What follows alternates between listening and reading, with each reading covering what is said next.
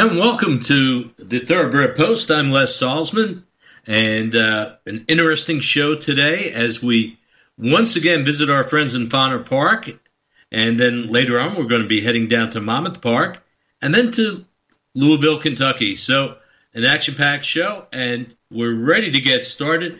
On the phone right now, we have Shannene Rydman and her son Colt's very favorite jockey, Dakota Wood. Guys, welcome to the show. Hello. Thank, you. Good to be here. Hey, so one one of the reasons why I wanted to have you guys on, uh, and we'll be playing a clip of uh, the race that was named after Colt. Uh, but Shannene, you've made him kind of a a household word at Fonner Park. Uh, he's a, a tremendous racing fan. Tell me a little bit about Colt. Well, he's my miracle kid. Um, just in short, he um, has always been loved of horses, and that kind of came in our family a little bit. My mom was around the racetrack as a kid as well, but we kind of wanted to instill the um, love for horse racing and horses and to respect the horse and everything else. So he was born in 2013, and I started taking him to Fonner when he was about 18 months old and the first race we went to was the Bosselman. And um, when a friend of ours, Kellen Gorder, had sent up a horse to run in the race, Joy Boy, and Channing Hill was the jockey to ride for him, and um, that's how we met Channing first. Um, but ever since then, um, I've taken him to Keeneland, and I um, went down there, and uh, he fell in love with Keeneland, and ever since, now he wants to go to Fonner all the time since we live close, and it's just been a growing love of his since he was 18 months old. So, and, and it's it's a passion that both of you guys share. And then you bumped into this guy, other guy that's on the phone, uh, Dakota Wood. Tell, tell tell me how that got got started. Um. Well, I Fonner offers a wonderful opportunity for people or communities and stuff with a, a sponsorship race. And so you can do a blanket or you can do a banner. And so we've always done the blanket, and just so it's a nice gesture to the winning horse and trainer and stuff because those aren't cheap anyway to come by. So it's a good thing for them to get it. And so um, last year, before COVID really hit, we were able to get our race sponsorship in for Colt, which would have been his seventh birthday. And um, a horse had won that Dakota was on, named Foley Marie, and she was a, was a nice mare, and he brought her in, and um, we did the winner's circle photo, and I think about, oh gosh, I think it was about summertime or a few months later, Fonner ran a little bit longer, because nothing else was really racing, and um, I reached out to Dakota on Facebook and sent him a message, and um, basically it came down to Dakota saying that he was going to grab some goggles and have all the guys sign it and send it to Colt. And the relationship just kind of flourished from there, and it really picked off um, starting in February since he was back for the races at Fonner. And so it's just been a developing friendship between my son and Dakota and myself, and we became pretty good friends. So um, he's been a great mentor and friend to my son, and we're very grateful and thankful for for that. So.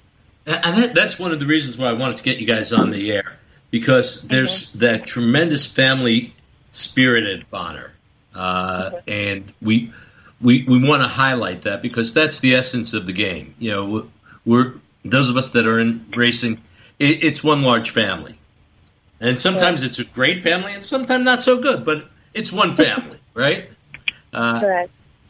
And and Dakota you, are an interesting guy because when I was doing my research about you, uh, you are not not the typical jockey. No, sir, I'm not. So now you started, I guess, what about 2013, 2012 riding? I actually started in Eureka, Kansas, in 2009. Okay, how how how'd you make the decision to become a jockey? When I was about five years old, my uncle John, God rest his soul, he took me to Fair Meadows in Tulsa. Back when G.R. Carter was still riding some thoroughbreds too. My favorite color is blue, just like Colt's. And first race I watched, I bet on the three horse because the saddle color is blue. and GR Carter won it. And I cashed my ticket. I went to the winner's circle. I was like, I bet on your horse. I bet on your horse. They put uh, GR had them let me in the winner's circle, and they picked me up and put me on the horse with them, and I got to get Nice. in the win pictures. And ever since then, I want to be a jockey. When I was about 12 years old, we moved to McAlester, Oklahoma, and a lady my dad worked with at the hospital, husband trained horses, and I started from the ground up at the farm from there. Just kind of fell into place. and you start you started race riding and you were doing real well and then i guess was it weight that kind of got the best of you or you took a few years off Yeah, there was a lot of personal reasons and and weight, and just kind of had to uh, had to had to find something else for a little bit for all the different reasons. You know, world works in mysterious ways, but you know, even though I went to the oil field and worked for a crane company and did a bunch of other odd jobs, you know, kind of handy stuff. I've always been a physical labor kind of guy. I'm not a office setting, but uh, you know, something something was missing. I, I missed the track. That was kind of kind of home. Horses was always have always calmed me down since I was a kid. So I decided to give it a try to come back. If I could do it and make weight, then I'd I'd come back and give it a try. If I can't, then I can't. But uh, so far, I've been been good and uh, just happy to be back and happy to be back riding. And I can't So- imagine doing anything else really. now you were you were in the oil wells but you where were those oil wells Oh, geez. I've been, aside from racing, I've still been all over the country. Texas, Oklahoma. Uh, almost went to Kuwait. Went to Russia. That was cold. yeah i was going to say you know from nebraska to russia you know it's still pretty cold right It is, but I'll take Nebraska. how long were you in russia Uh, six months. And, and then you came back here and you, started back riding shortly thereafter right Yes, sir. I took about six months to uh, get my weight right. Being over in Russia is when I kind of find I've been playing with the idea of, you know, the thought of coming back to riding and stuff, you know. And uh, when I was in Russia, I was like, you know what? I'm tired of people telling me I can't make weight or I I can't go back to it. I at least got to prove to myself that I can. And so far, I've been I've been fortunate. Got people support, a bunch of people supporting me, and I can't do it without them. I can't do it without you know, the fans and stuff, but this this is this is home. The racetrack's home for me. I don't plan on ever leaving. Well, you know, it's one of those positive addictions, right? You get you get hooked and you, you just can't get it get it out of your blood. Uh, hey, yes, but, sir. It's in your blood. It's in your blood. but you know, something else I think is in your blood too, because from what I hear, you're a pretty go- darn good singer. Is that true? I like to sing karaoke. I, I don't know if I'd say a darn good singer. There's probably some songs that I can sing pretty well, and then some I sound, you know, I can't carry a bucket in a tune or tune in a bucket, or something like but- that, right? something something like that. But I just I used to take dance, and you know, I'm kind of an easygoing guy. I don't get if, if you can get me embarrassed, then you know, I don't get embarrassed about really anything. Well, you know, I think that's an important thing as far as being a race rider because, you know, you, you're not going to win every race and you're going to make mistakes and whatever. And I think if you can just let it roll off your back, it makes it a lot easier. I'll be honest, I don't do that very well sometimes, but uh, as long as I stay moving, I'm pretty good. But you know, every rider and you know, trainer and anybody in the industry, you know that if they truly have a passion for what they do, you know, it's serious. It's very serious to them. So, but we just try to take it a day at a time, and just every day I try to grow as a rider and as a father in person. Now, you mentioned a father. You have kids? I have a little boy named Wyatt. He'll be six this year in October. Congratulations. Thank you, And, sir. Uh, appreciate it. I- i- Is he is he rider material? Actually, yes, he is. His mom is about four foot eleven. I'm five four, and he's. uh I always used to joke I want a little jockey kid, and uh when he was a baby, I'd always say, you know, I want him to be my his mom's size with my strength. I think I kind of got it because when he'd hold my finger as a little baby, he's kind of stout. So, but so he I won't. he I won't be a- force him into riding if he doesn't want to. But uh, he loves the horses and tractors and ev- loves rodeoing. And he wants to do it, I hope I can be there to help him along the way. You know, I'm I'm just thinking, you know, we we get him to ride and we get Colt to take his book. We got it all set, right? there, there you go. you know, you you heard it here first, folks. Uh, now I'm going to put you on the spot, Dakota, because Colt, you know, he's a big fan, and I just mentioned you're a good singer, and mo- I'm sure Mom's going to be taking this back home. Do you think you could give us a little happy birthday, uh, Colt? You think you think you can do a couple of verses? Yeah, I'll give it a shot. I guess. Okay, let's go. Happy birthday to you. Happy birthday to you. Happy birthday, Colton. Happy birthday to you. There you go. Now we promise, and Janine, you you have to promise also. Now we are not Okay. going to take that into the jocks room. No. Oh, oh, they'll hear it. N- t- tell me a little bit about the Jocks Colony there at Fonner, because a lot of a lot of our listeners, you know, are from other places and they don't know too much. But that's kind of like a little family there. You know, same guys ride a year in and year out, pretty much. Yeah, they uh everybody's kind of like you said, they go in year out, year in year out with everybody. So we, you know, we all become friends and you know acquaintances. And even I'll be honest, even if we you know don't really like each other or you know get into a uh, something about a race, you know, because we're all competitive. This is the only sport where literally your competitor is sitting right next to you and you know in the box. We try to just take it race for race and then go on with it, but. uh in the end, we all seem to laugh and smile, and we ha- we all have a good time and try to take care of each other. There's an unspoken Jocks code that uh, You know, I- I've always felt- a Marine Corps or something. You know, brothers are brothers. You know, I've always felt like the Jocks room was like Christmas dinner, right? you, you got this the whole family together, and You some and of I have you really like, some of Christmas you don't like so much, and you know, but you you're Then still it's a food family. You're food end, fight, exactly. Uh, In the in in the end, we're, nobody's out there to hurt anybody. We just we just try to do the best we can and make sure everything tries to go smooth. I guess. Now, now the tr- the track at Fonner is kind of a bull ring, right? Yes, sir. It is a bull ring.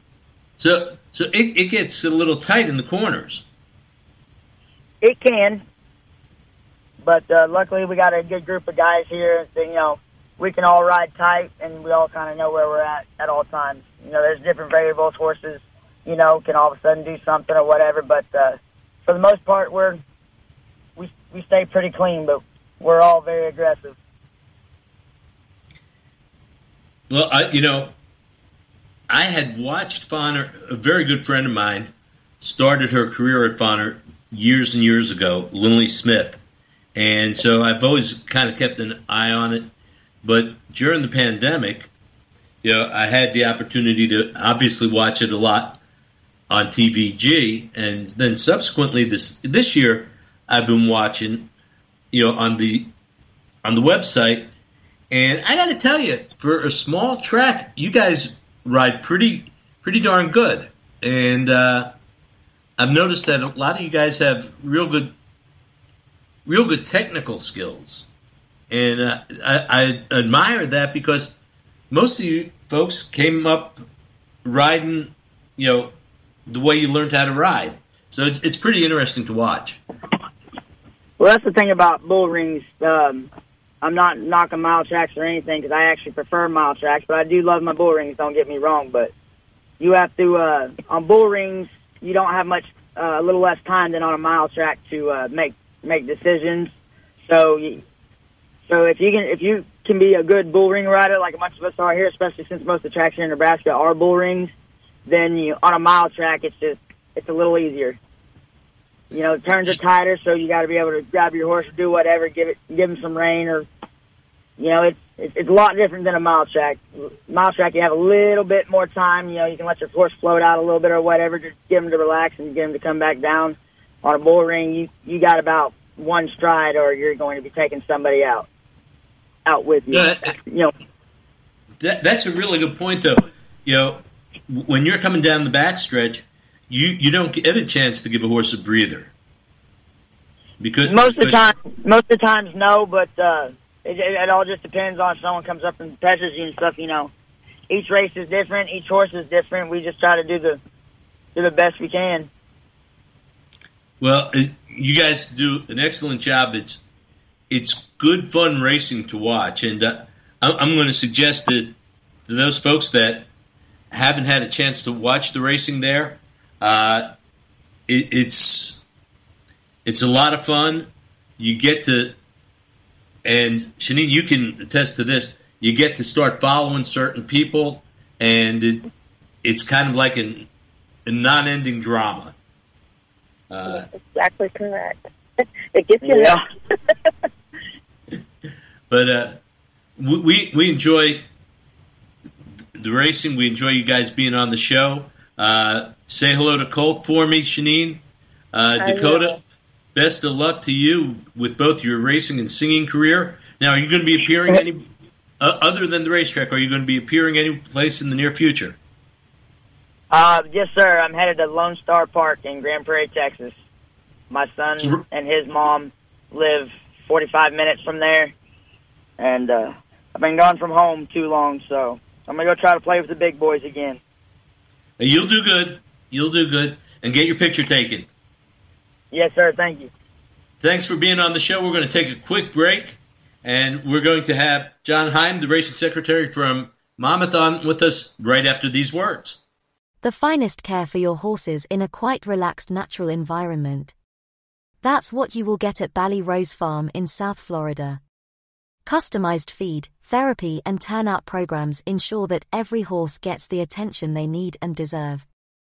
With more than 35 years of professional experience, the Ballyrose team works hard for you and your horses and is known for its client communications. Turnouts, breeding stock or layup, Ballyrose is your best choice. Visit ballyrose.com or call 561774520.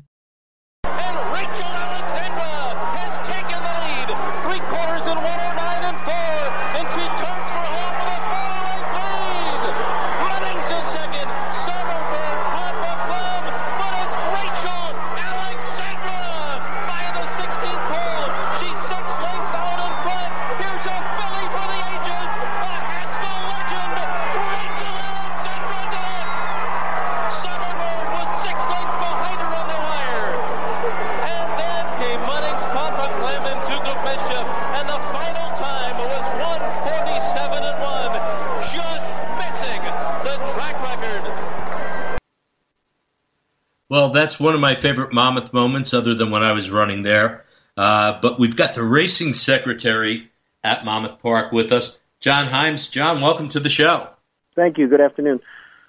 And I appreciate you taking the time because this, I think, probably is the craziest time of the year for you as you're trying to get stalls allocated and everything up and running for the upcoming meet. I think that's all we've done for the last couple of weeks, just trying to get people put away, uh, accommodate as many people as we possibly can. And uh, yeah, this is definitely the busiest time. Thankfully, uh, books are out and people know what we're expecting. And it should be a great season. We get kicked off here on May 28th. I'll, I'll tell you what, uh, as a horseman, the first thing I always do, and my wife always teases me because she reads all these intellectual novels and I read condition books. Uh, it's amazing we stay together. Uh, but the book that you put out is really an interesting book. Well, I think Yeah, it's a good cross section. It represents, I mean, top of the top of the line. Uh, lowest level we offer here is a beat and nickel. So I mean, it's a very large cross section of horses. That's for sure. No, you've got a little bit for everybody. Yeah, Uh, and uh, it's designed that way intentionally, and uh, I mean, especially when you have uh, the Jersey bred program, which is certainly on the rebound here, and you have a lot more Jersey breds that are, I mean, now going to be two year olds and then coming along later on. I mean, it's it's a whole new game for us. I think. Well, we we bred, we actually had bred a uh, Jersey bred this year. Uh, she'll Oh, nice. she'll turn to January because we think the program, as you said, is on its way back, and the money's excellent. It is, and I think they went from about 60 mares, uh, 60 foals rather, about two years, three years back. We're up to over 120. I think is the expectation for this year, and probably even more next year. And I mean, and when those start filtering in through the uh, the racing program and the Jersey program really starts to rebound the way that we want it to, I think it's going to make a huge difference in what we put on here. Yeah, and it, you know, and the enhancement of that uh, Mid Atlantic incentive program as well. It just makes a lot of sense, and uh, we're excited to have another Jersey bred. Uh, but besides that, in looking at the book, one of the things that I really felt found was that was very interesting is that you've you've got a kind of old fashioned balance as far as dirt to turf is concerned. And as a trainer, I think that's important. You know, so many tracks now, it, it's so many turf races. It, do, it doesn't make sense. Well, we have one turf course, and it has to be preserved from the end of May all the way to the end of September. So we got to be a little more delicate with it. We do run three days a week, so gives us a little bit more leeway on it. But uh, I think we've put up more turf races in the last several years than we had in the past, especially when the seasons were longer here. But uh, I mean, almost everybody wants to run on the grass now. We do offer that the Meadowlands in the fall, which is an all grass meet. Uh, it's not for the level that we put on here at Monmouth Park, but that's more just a simple supply and demand of there's a abundance of supply for turf horses, and um, we just can't. I mean, there's an abundance of demand rather for people that want to run on the turf, and we just can't supply that much turf. Now, now going back to the condition book, I noticed at the very beginning of the meet, you've got some of your premier meet, uh, premier races, uh, and that We that's do. a change, isn't it? Uh, it is only because we're starting three weeks later than normal. We bought ourselves three weeks just to see where this COVID would shake out for everybody, and uh, hopefully, uh, our protocols haven't been released as of yet. But three more weeks uh, in this uh, pandemic seems to be a lifetime in terms of where you went from three weeks ago to where you are three weeks today. So, and so those three weeks may be a big deal changer or a game changer for us here. But also, I mean, with the Haskell July 17th, the prep races for those, uh, the preps for those races, they've all got to be worked in at some point, and that was the intent. So you'll see the Monmouth Stakes at a mile and an eighth as a prep for the UN. Um, and if you read the condition of the book, the winner of that gets an automatic berth to the UN, and the same for the Pegasus will get an automatic berth into the Haskell Stakes, which is now a stakes versus an invitational. So, I mean, there's several races that will prep horses for Haskell Day on July 17th. It, it's interesting. I think you, you guys ought to develop what a Survivor series because you have the old Atlantic City races, the old Garden State races, the old Meadowlands races, right? And, and We do. and at the end of the at the end of the day, the old lady stands strong, right? That's yeah. I mean, the Pegasus came from the Meadowlands. The Monmouth Cup now was the Meadowlands Cup, so we took those. The UN and the Matchmaker were both AC races, as was the Jersey Shore. Um, back, uh, we lost it for a few years, but when we bought it back, and I mean, the Jersey Derby that was Garden State forever. So I mean, yeah. I mean, they all went, they all found a new home here, and I mean, we're certainly happy to have them. And And, and, and I think it's great because it really throws the spotlight on Monmouth. The, you know, having that kind of depth to the stakes program, especially with the shorter meet. Yeah, and we've invested in it as well. I mean, the United Nations this year went from 300 to 500. So, I mean, we're cognizant of the fact that this, that race, uh, I mean, it had fallen on harder times when you lower the first 300, maintained a grade one status, and that's our goal here is to ensure that we will maintain a grade one and not knowing what's going to happen with Arlington, well, knowing what's going to happen with Arlington, but don't know what's going to happen with their races. There may or may not be a void on the calendar for what was the Arlington Million. So the UN being what was always a precursor if you wanted to go to the Arlington Million as a sword dancer can now become a much more prominent race on the calendar for those older turf horses. And you're right. You, in back in the day, the- the UN was a tremendous kind of quantifier of the the turf horses, the older turf horses. Everybody seemed to come there first. And I mean, I remember I worked at Atlantic City when Sandpit and uh, Northern Spur from McAnally, they all came and ran there. And then uh, eventually we wound up with the race here. And we've had some tremendous horses running that race and winning. I mean, Main Sequence, he was a finalist for Horse of the Year. Um, I mean, so many champions, even as recently as Big Blue Kitten wound up being a champion. So many others that have come through that race. So I think it's important that we invest something into it and try to make it a, a back to where it was, and maybe even do a couple other new and new ideas and make it a little more international as well. But that'll be coming down the road. Well, new ideas is not unusual for you folks. I, I think over the last well, you've been with them for a while. You you started out not in the racing department at Monmouth, right? No, I've been here 25 years now. I started in publicity. I was the publicity director. I'm also in-house counsel. I still am in-house counsel. I am the racing secretary, director of racing. Uh, quite a few different jobs that uh, still fall under my umbrella. Okay, they don't have you making the clam chowder, though, right? No, no, no. That's, Okay. Uh, thankfully, that's not me. Okay. they wouldn't want that. That's for sure. No, no, and, and but th- again, that's part of the charm of you know Monmouth.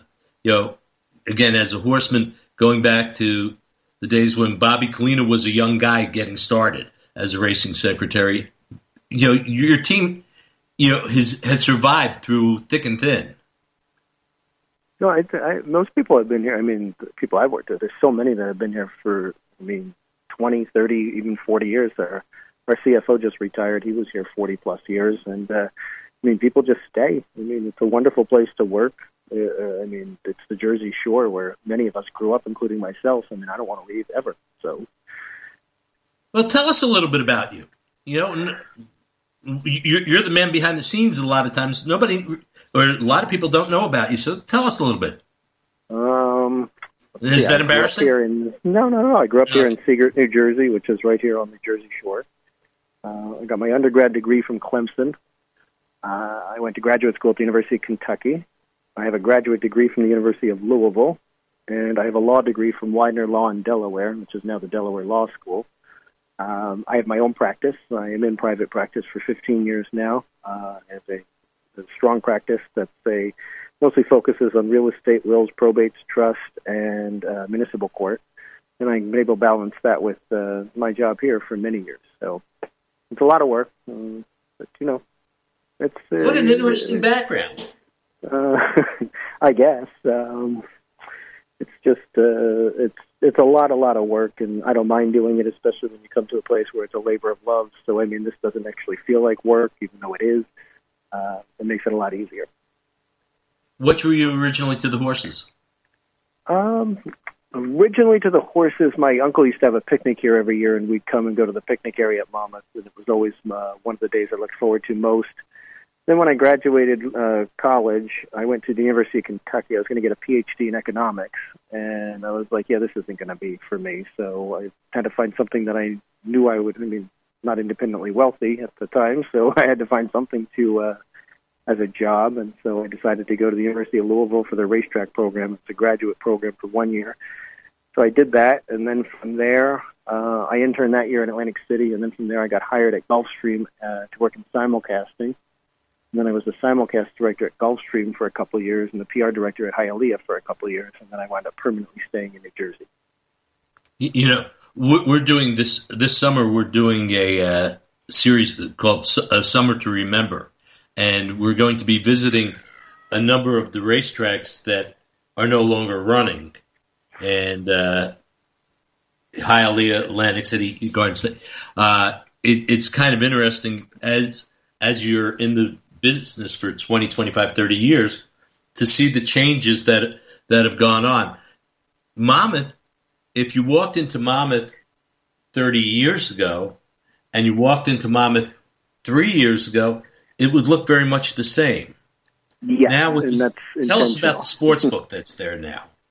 Well, I mean, the sports betting case, uh, case, the whole thing is really a feather in the cap of uh, Dennis Drazin, who was the chairman and CEO of Monmouth Park. Um, that was a case that was litigated for seven plus years, and every time we got slapped down, he never would quit and kept coming back. And finally, the Supreme Court gave us a writ of certiorari, and we were heard and uh, won actually convincingly. I think the final vote was you can call it six to three, some say six and a half to three, however you want to look at it. But I mean, sports betting doesn't seem to be possible without him in the entire country.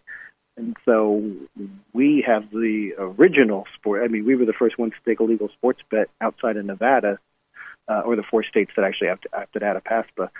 um, back in 2018. And so, I mean, I can watch the people coming in. They play sports all day, and they walk out. I mean have a perfect view from my office. So, I mean, it's it's been uh, amazing to watch, and the transfer, or the I don't want to say the transfer, but it it brings new faces to the facility, especially in the summer when we're racing. I mean, you get some of them to stay, and maybe you can convert some to horse players or want to watch horse racing or become interested where they may not have known much about it in the past. So. And, and I, I guess it's probably really good for your ancillaries as well, as far as income is concerned, to you know help concrete the stability of the racetrack. Yeah, I mean, obviously that doesn't hurt, and uh, I mean, there's food and beverage and everything else that goes along with it. I mean, it's it, it's been, I mean, it's certainly been nice. It's been nice to have that as an addition, and uh, who knows how it plays out in the end. I mean, now you have the explosion of so many states now getting on board and offering sports betting, and the mobile apps, and the all the things that come with that, and it's. Uh, I mean, it's pretty amazing. I mean, I watched the case and uh, peripherally or on the outskirts, been involved in just doing the PR for it at certain times. And I remember we were ready to go, gosh, maybe 2016, and we were going to actually take paper bets. And at the last minute, the judge uh, uh, refused to allow us to do so. But I mean, they were printed and ready to go. In fact, I think they're still in storage. We should probably get one framed just to save it. And that was two years before we had won. Yeah, I think it was uh, two or three years before we actually won the Supreme Court case. I think I'm going to do that. After this, I think I'm going to go find one of those and just go get it framed just so we have it. that that'd be cool. But it, it's it's kind of great because back in 2015, 16, people were afraid that you guys weren't going to be around anymore. Um, I don't think that was ever going to be a possibility. I mean, in 2012, when the state of New Jersey decided to get out of horse racing, and they leased the Meadowlands to uh, Jeff Gural's uh, company and they leased Monmouth Park to the Horsemen's Association. I don't think ever I don't think any of us ever felt we weren't going to be here. I, we knew it would be a fight and an uphill battle and uh, a lot of hard work.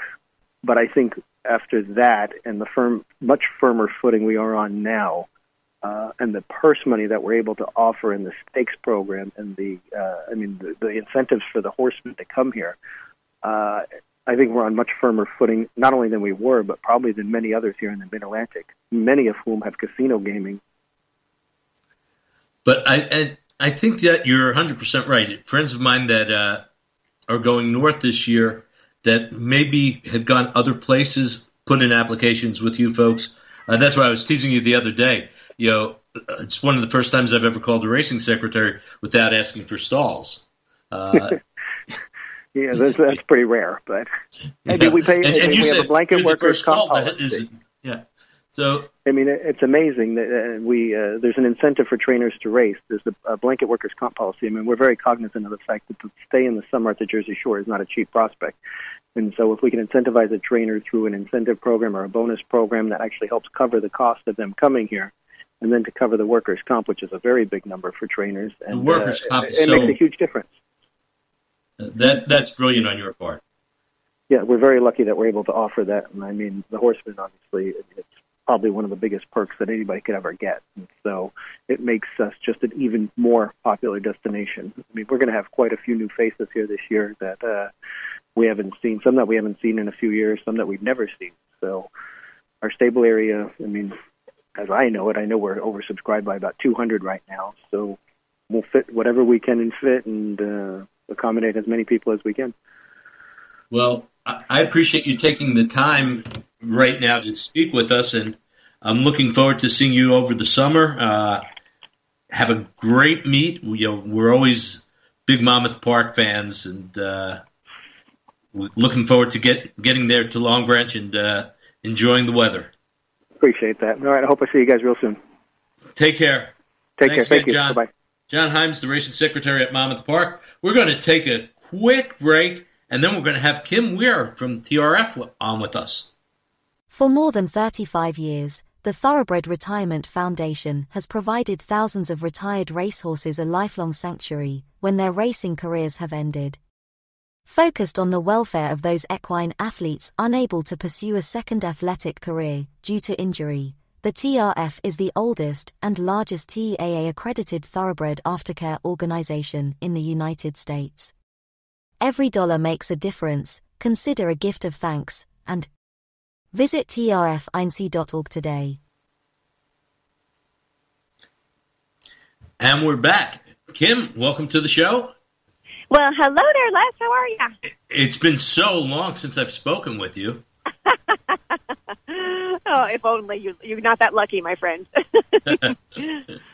Kim and I were on a conference call yesterday, and uh, it was actually an exciting conference call because the TRF has been doing some amazing stuff lately and loads of announcements. Kim, let, let before we even get started, let's talk about Kentucky. Oh, thank you. I love talking Kentucky. My heart is currently in Kentucky, although I am sitting in rainy Saratoga Springs for a few more hours. Um, but indeed, we have just uh, we are participating in an amazing an amazing moment for the horses of the TRF and all of us who love them. Um, in that we've received a gift from a very generous benefactor to create a new sanctuary farm in Louisville, Kentucky. And uh, just on the outskirts of the city, beautiful Prospect, Kentucky. It's a place unlike anything we've ever had before because we have been given the gift of space for the horses and a place where we can welcome people, guests and visitors from all around the world. And that's what I've been up to lately. Well, that's a lot to be up to. Uh, tell us about the facility itself. Okay, sure thing. Well, we call it the TRF Sanctuary Farm at Chestnut Hall.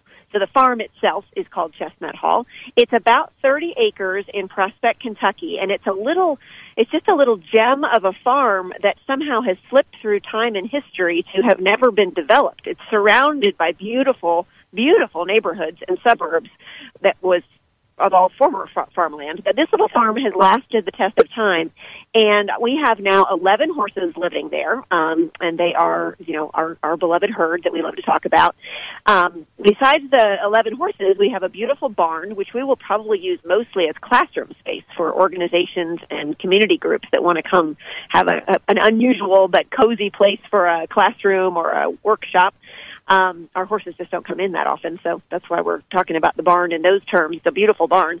And then the other thing it has going on is this gorgeous, gorgeous historic farmhouse that is uh, been fully restored and it, it took a whole lot of work for that to happen but now it's been given to us as another piece of the puzzle where we can host community groups that want to host their own fundraisers we can host we can host trf fundraisers in fact i'm doing a couple of those next week um, we can bring groups to the farm, and they will all get to meet our horses, but we also get to be a good neighbor to our, our Louisville community.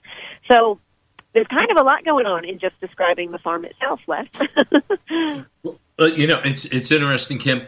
When and just take a step back, my wife Laura uh, did the invitation to one of the events at at the farm, and when she was doing the research to to get the invitation put together, you almost hear my old Kentucky home when you look at the pictures. I, I mean, it's that traditional, right? It really is. It has this porch that's frankly that that I don't. The, the house is gorgeous and it's amazing, and I'm so excited. But honestly, you know, I'm a I'm a sit on the porch, drink my coffee or my cocktail, and look at horses kind of gal. And this porch, the porch alone, is is sort of worth the price of admission because it does. It has the big columns and it looks right out over the pastures. And it, yeah, we haven't typed in old Kentucky home, but I don't think we need to because you're right.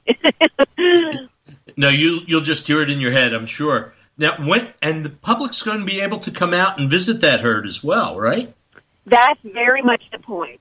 Um, we will be launching public tours through our uh, great partnership with Visit Horse Country. Uh, we are honored to have been included in their their community of, of horse farm members. And so using their great expertise and their terrific team, we will open for tours starting the latter half of May. We will certainly be up and running by, by Memorial Day, and we're still working out some details of when the first tour will happen. But but that is going to happen, and it will be fully available to the public. It will be requiring pre-book tours just so that we're ready for folks to come. But the goal is to really share the gift of the horses with the community of Louisville, with the neighbors, with Kentucky, with the horsemen.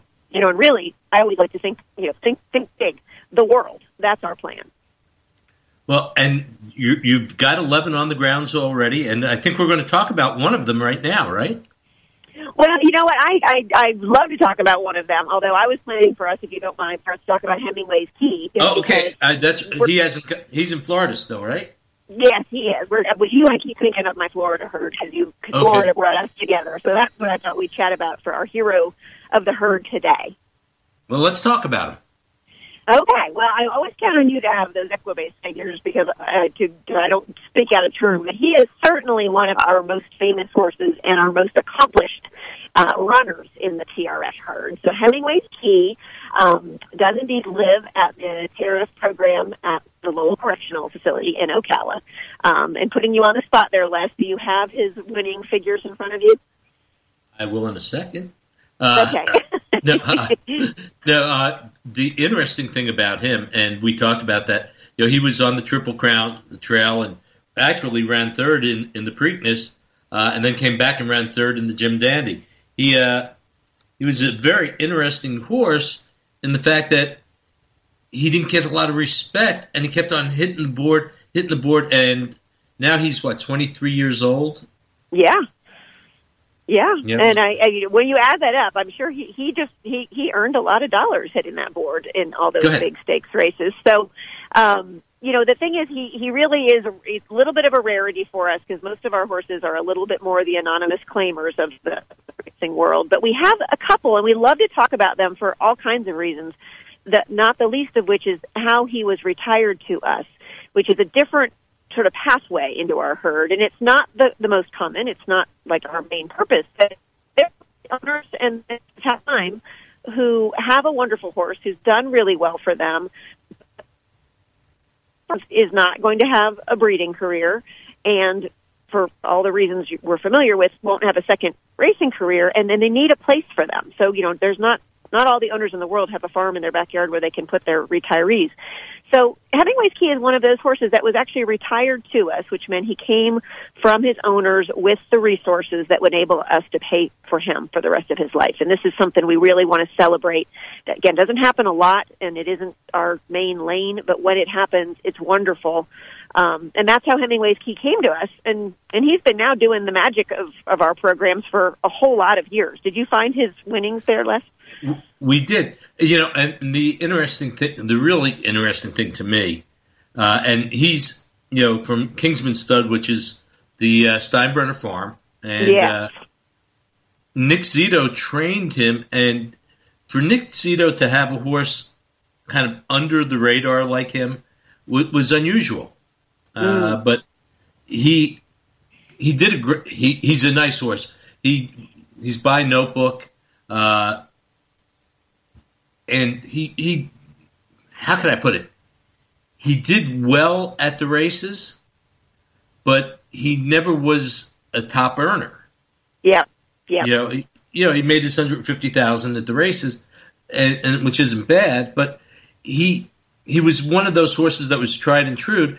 And the story that Tammy told me about him is he's kind of tried and true with the girls at at the program. Yeah.